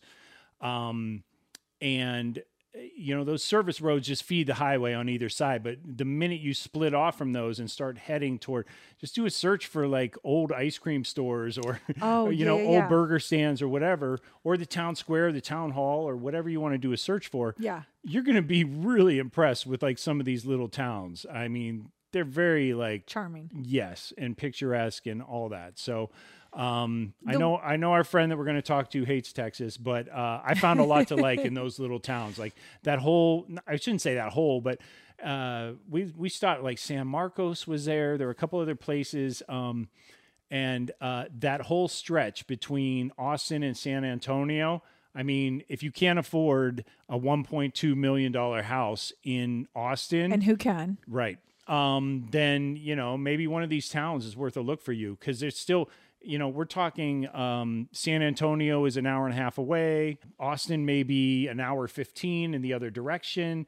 You got a great airport on either side of you. You have, you know, Well, I mean, I think the state that- capital. You have UT football games on one side. You have San Antonio Spurs on the other. That's pretty like sweet spot that you know, if you're into the arts, all the cultural aspects of either city, like we talked about South by Southwest Right. and all that. I mean, the one thing that we did learn is that because Austin is so expensive and people can't afford to move there, um, more families are venturing out to those areas Yeah. that you have just mentioned, and um, and you know, being finding themselves quite happy because really, I think New Braunfels, am I saying it right? New Braunfels, Braunfels was is only thirty minutes from Austin. Like Yeah, that's something like pretty that. amazing. Yeah, and it's like like uh, if you have to schlep into the city for a that's job, like it's not super bad. No. If you're working remotely, then you're getting the best of both worlds. Absolutely. You can have like, you know, your little plot of land, uh, an affordable house and mortgage, and then you get all the benefits, like I said, of either city. You know, if you're willing to drive a little further from there, then you can go to San Antonio and Right. get that sort of flavor.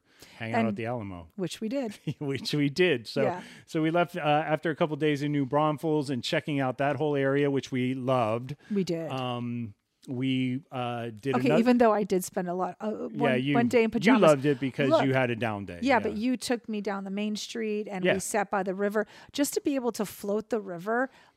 Oh gosh, like something as simple as that. Uh, and I, for all of you river loving people who have the river right in your backyard or any river, All you people like, in Pigeon Forge, Tennessee, you're so lucky. I'm Boise, Idaho, I'm super jealous you can Bend, float the- Oregon. Yeah, I'm jealous. Screw Jealous. you, screw you, people.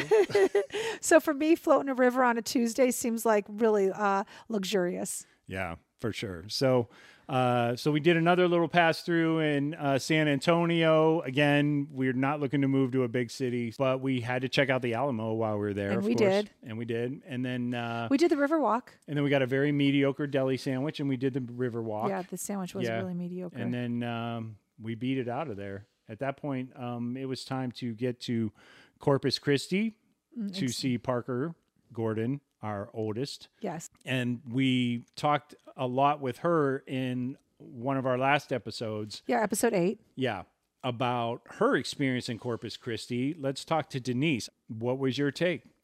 I really liked it. I did not know what to expect at all. I like San Padre Island. Right? South Padre Island. Oh my God, South Padre Island. Okay, you just li- made up your own geographical I location. totally just made- made up your own resort. Padre Island. I think it's called. it's just Padre yeah. Island. I So I really liked Padre Island, and we which, could actually afford a house there. Zillowing again. And what it is is that um, Corpus Christi sits on the Gulf of Mexico, but the way the water sits in the bay, people can't swim there. The water doesn't really move, um, so you have to drive to what's called the island. And, and if you look on a map, it literally looks like a sandbar. And so that part sits beyond the bay, and it sits on the Gulf. So the water is warmer, cleaner. Like I mean, just cleaner, yeah. nicer and you're on white sand. So um what's not to like? Yeah. Like honestly, um I thought Corpus Christi was a cute little city. Um I don't know like the area that we stayed in with our Airbnb was nice. It was across from a park. I just feel like Corpus Christi is super easy to get around. Um literally, I mean the whole town, you can hit the whole town in 20 minutes. Like you go east 20, right? You're at the water Yeah, I'd say within and a half like hour. north easy. Yeah, you're at the sure. north side 20 Yeah. what, like it's 20 minutes airport 20 minutes um super easy town to get around that was a plus for me i definitely would consider moving there. I just if i can't move to padre island then i want to see what my other options are. I like the airbnb we stayed in. I just wasn't crazy about that area. The houses were too close together. I don't know. When i think texas i think land. So i want a little bit of property. I don't know if you can get it in a city like corpus christi. I'm not sure. The outskirts of Corpus Christi, like the north side, if I'm looking at a map correctly, um, seemed a little sketchy. But like any city, because remember, it's a city, there's going to be sketchy areas. So we're not talking like a little town with a little main street. It's a legit city. So a small city, but a city nonetheless. Um, I liked it. My first choice would be to move to Padre Island if we were going to look at homes. It's a different vibe. It's Texas with a beach vibe. So it's Agreed. A, it's a different It city is. than any of the other cities we've Agreed. visited. 100%. It does have a beach vibe. And with a beach vibe, it's very carefree. The one thing I like about Padre Island is that uh, guys will just pull their pickup trucks right up to the shore Oh, and that's throw a couple PVC pipes out and slam them down into the sand. And then, you know, they'll have four fishing rods going right there on the beach, you know. Um, Yeah, you can pull your car on the beach. It's pretty incredible. Yeah. If you live in Florida, you know this is no big deal. I'm sure it's no big deal if you live in like other other beach towns, but in California you cannot do that. So for us it was a real treat to just pull our car right up to almost the shoreline. I really do think I could pull off the cowboy hat, open shirt, swimming trunks look. You I know? think you could too. Okay. anyway, uh, I didn't expect you threw me for a loop. I thought I was expecting a snarky comment. You got me. You got me by not getting Babe, me. do it. You know what? Do it tomorrow. You got me by not getting me. All right, enough. I'm Let's gonna get a cowboy stop. hat for you, People are listening. and The you kids are gonna listening. open up your shirt, and you are gonna walk around with swim Enough. shorts on tomorrow. All right, now I don't want to do it. You've taken all the fun out of it because it didn't shock you. So uh, after our visit to Corpus Christi, yeah, we hightailed it up to Dallas. Uh, neither of us had ever been in Dallas before. It was uh, an interesting visit. Uh, huge city, lots of traffic, Oh yeah, lots of traffic, but it was pretty clean everywhere we went. very. Like everywhere was clean. I was like, okay, something is happening right here. We got to go to Deep Ellum one night. Mhm, we did. It's like their hip area. Their bars, nightclubs, uh, restaurants. And we had a listener early on in our adventures that said you have to stop at Terry Dark's. Blacks. Terry Terry Dark. Deep Ellum and Terry Blacks. Totally. You're close though. It's not Terry Dark. It's Terry I know. Black I, just like stuck on a D. Uh, Terry Black's barbecue. Oh my God, this place was great. Did It- you like it? I did. I I look, it's like one of the best barbecue places in Texas.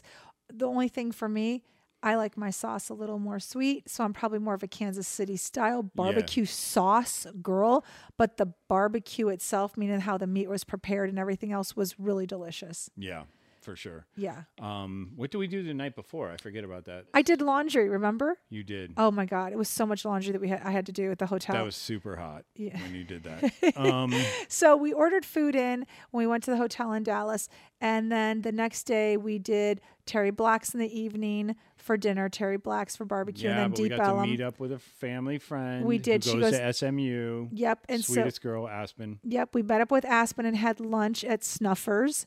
And um, what area is that? Uh, it's not Highland Park. It's No. a different area outside of SMU, which is just down the way. but it's like an SMU staple, I guess. Like a lot of, a lot of, a lot of collegians go there. Yes. Um, so we we got to do that and that was nice. So it was kind of nice because since we stayed in downtown Dallas, it was um it was nice to go to SMU, which is a little bit outside the city. I mean, it's Yeah. still in the city, but like, you know, we weren't surrounded by big tall buildings there. We like had a little down like a little main street area that we could like walk around. It Yeah. was really cute. And we went and saw the JFK Memorial Yes, we did. and the Well- Texas Book Depository, which Yes. is now some Um, sort of records building. Yes.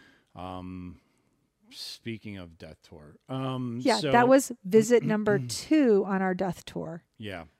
Um, that And- one was really like that one was humbling though because it was like wow, like what you know about him as the president. He was before your time or my Oh, time. Oh yeah. Um, but just to be there, you know, like they have an X painted right on the asphalt Yep. uh, where it happened. Yep. They have a white placard up in the second from the top window at the old book depository, which is now a museum. So you can see where So you can see allegedly where Lee Harvey Oswald fired his shot. Mm-hmm. Um, the grassy knoll is right there, so you can stand on the grassy knoll. Um, there are all sorts of it's Dealey Plaza, something Yep. like that. D E A L Y Yeah, L E Y or L Y. Um, Sorry. yeah. Just I mean, like two, three blocks of monuments. It's pretty. It's pretty intense, actually, when you're standing there. You know? Because you have read about it in history books, you've seen documentaries about it, and then you're standing there. yeah, And then you're seeing how far the window is from where he was actually shot. right. Um, then all those stories in your head of, was there a second shooter? Was there, you know, where where the angle hit his body? Right. Like all of that. And you're actually physically seeing it. Yeah. And when you see where he allegedly fired the bullet from and what it would take to hit the president in a moving car without today's technology, I got to say, I don't think I don't I don't think the story stands up. okay. I actually want to watch more documentaries. Like when I left there, I said, I need to really like see more documentaries Yeah. now that I've been here. The only downside, which was disappointing, was that um, we got there rather late and the museum had already closed. So there's an actual museum that will take you up to the sixth floor. Yeah. And from everything I've read and from listeners, telling us that we should go there. I am thoroughly disappointed that we did not. That was a second museum on our desk tour that we were not able to see. You are Mike Pence. right? Am I? I got a fly on my head. Yes. Anyway, so back to in. yeah, really disappointed that we did not, and we had to leave the next day. So we could, and the next day was Sunday, so we'd have to wait till Monday. So it was really, I mean, I hope we can get back to Dallas because I do want to go to the sixth floor. Yeah. And we saw AT&T Stadium on our way out, so it'd be great to attend a game too, even though I'm not a Cowboys fan. Oh, it would be obviously, but, fun. Um, I agree. You know, watching Texans do Texas stuff at the Cowboys game, I mean, that'd be crazy. So That's uh, classic, I'm right? into that. That's yeah. like like that's Texas. Yeah, yeah, for sure, for sure. Um, so anyway, that's sort of the recap of our Texas adventure. Um, I will say uh, I have some top fives and bottom fives. Do you? I do. You go first. You go first with your likes. Okay, so my top five for Texas number one, Hooters in Abilene. I don't know about your Hooters and uh, other cities of Texas, but I'm going to say Abilene Hooters. Abilene's got you beat. Yep, number one for me. That's nice. That beat Waco. I mean, that totally beat Magnolia Table. Yeah, I did. Uh, okay, so number two, Magnolia Table. Number three, um, the Davidian compound. Just seeing the FBI house was like crazy.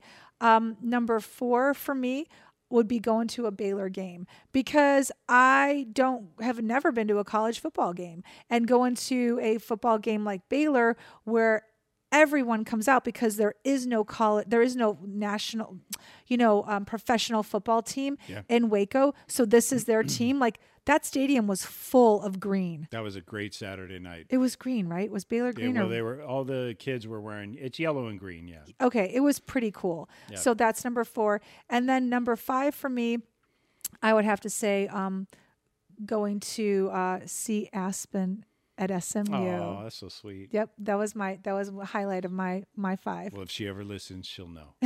you're right my bottom five Wait, Okay. I got to Oh. do my tops. oh i'm sorry go ahead You mentioned the Baylor game. I liked McLane Stadium slash Friday Night Lights. We were driving down the freeway in West Texas, like the real western side of Texas, on our way from uh, uh, wherever to Abilene. And uh, we actually saw from the freeway a high school football game. It's true. All the lights lit up. It just gave me such nostalgia for, you know, my, you were friday night lights my own glory days. Yes. No, I mean just like everything you know about Friday Night Lights, the TV series, the movie, but the you nature of the beast you here really in were friday night lights though like you're oh, I, I did, yeah. you're because you're from a small town and Oh football yeah, was a big deal Absolutely, and it was just like those kids are so lucky they get to go out there and mash heads every Friday night. Like I'm so jealous. Like kids, you gotta live it up while you can.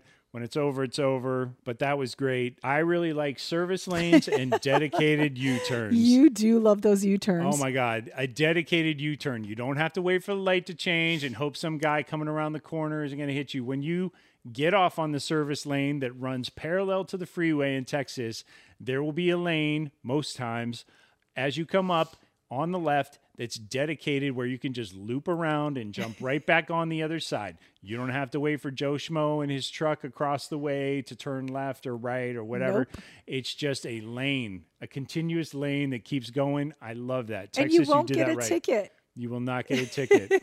so uh, I like that. I love the people. The people we talked about at length. They surprised me with how much they love me. I'm not going to lie. So uh, you are hysterical I know I could do well in a small Texas town despite being a Southern Californian. babe you speak country I do speak country. I speak a little redneck. Anyway, uh, moving on. Uh, Slovacek's in West Texas. I really liked a lot. Best damn barbecue you'd ever get at a gas station other than Joe's in Kansas City. moving on. Uh, I like how people say yes or no sir here. Yes no Oh, sir. that's a good one. Yes or no sir. Um, there's a level of respect for people you don't exactly know or you're not exactly required to respect, if that makes sense. And yet they offer it. How about that? What Yeah. a concept. A little bit of respect as a fellow person coming down the street. So uh, I like that a lot. And uh, I don't know what number I'm on right now, but one uh, thing that I definitely enjoy seeing are these two hundred fifty thousand dollar trucks running around on the streets. They're amazing. Oh my god! Like these trucks cost more. Like I just Seriously, I, don't think I I've honestly them. don't know how their wives uh, like uh, their wives are cool with them buying these decked out trucks. You know what I mean? It's like I know they don't have it set like it's not about asking permission for your wife or whatever, but there are women you know who are like, uh, not for nothing, but we don't have any rice or beans in the cabinet, you know? and it's like meanwhile you're driving around in this apartment building. Oh my god. Okay, They're so lush, plush. They are the bomb. I'm serious. I like I get it. I get why people want to jack up trucks, all that stuff. So If you lived here, would you have a jacked up truck? I would want one. I don't even I think just- I- they all um, look the same to me. So to, I uh, didn't even notice them to be honest with you. Oh, so no. like No, they're no, super no. expensive. Don't be. Yeah, they're really expensive. I mean, I'm You have to show me- exaggerating. I'm exaggerating when You I say 250, but I know. they're six figures. All right, you have to show me a six figure pickup truck because I swear to God, they all oh look my the god! same. Throw up a stick. Seriously, they're all around you. Are you serious? Yeah, I'm dead How serious. could you not show me? Oh How could you not show me? Well, because I want to buy one, and I don't want you to know how much they cost. uh, anyway, you can go on with your dysle- dys- d- dyslexia now. you can go on with your dislikes now. um, my dislikes. Okay, so my first dislike um, that the drivers in Texas are crazy. They are They drive like 90 miles an hour in the slow lane. Like I mean honestly my daughter was telling us about it and I just didn't believe her. I don't understand it. I'm a fast driver and I had to pull off because 85 wasn't fast enough for some people and a 60 already. So that was a major dislike. Yep. The humidity, I can't handle the humidity. I didn't realize how much how humid it was here. Um, that was very challenging. I don't like the humidity, so that's a number two. Uh, number three, I don't like that Corpus Christi is an airport that doesn't have nonstop flights. Well, it does if you want to go to San Antonio. they call themselves an international airport, and yes, they do fly internationally, but you have to stop three different cities just to get to New York. Yeah, I don't So- think that qualifies as internationally. No. Um, another dislike I have. Um, I actually don't know. If you want to be honest, It's okay. I know mean, you really liked it. I don't want to go into politics. There are things Yeah, I we already did yeah. that. We beat, Um, we beat that horse.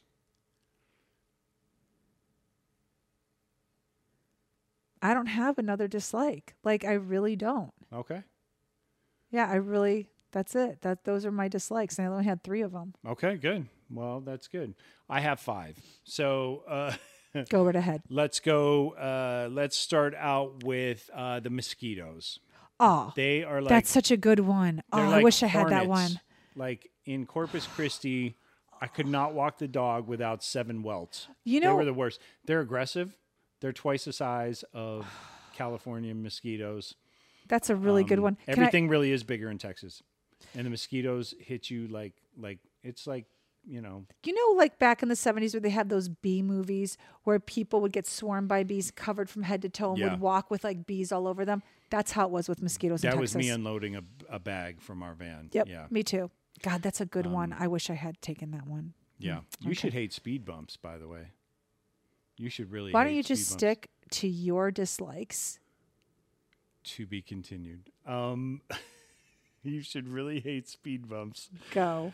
Uh, I hate Corpus Christi roads because they have so many potholes in them. It's impossible to keep your car straight with one hand. it's nuts. It's like seriously, somebody like in a state this size, you would think they would be able to dig up some asphalt somewhere and apply it to these streets. It's a joke. The Corpus Christi streets are nuts. Um, the other thing I would say is keeping it in Corpus Christi for a second. Your coffee scene sucks. I'm sorry. I, I don't know how anybody outside of walking distance from downtown gets caffeinated in the morning. How are you people thriving. Like, how do you get up in the morning and go and do your job? Like, is everybody just drinking Red Bull in this state because it's so humid? I don't understand. I could not find a good coffee within four miles of our house. Oh, okay, that's, brutal. That's long. Like from our Airbnb. That's that's that was pretty brutal. Yeah. So, uh, not a fan of the coffee scene. Um, that's like three or four now, right? Mm, I think that's four. That's four. Okay, so here's my least favorite thing about Texas. McLane Stadium, Baylor University. I like both those things. Don't get me wrong. Um, your DJ and your band leader need to stop this ugly civil war against each other. so if you want to talk about laying down arms and putting politics aside, your DJ needs to not be playing Drake while your band leader is playing Hang On Sloopy or whatever the song is. Um, it causes a tremendous amount of cognitive dissonance when you're a fan on the 50 yard line hearing bootsa bootsa bootsa in one year and trumpets and drums in the other.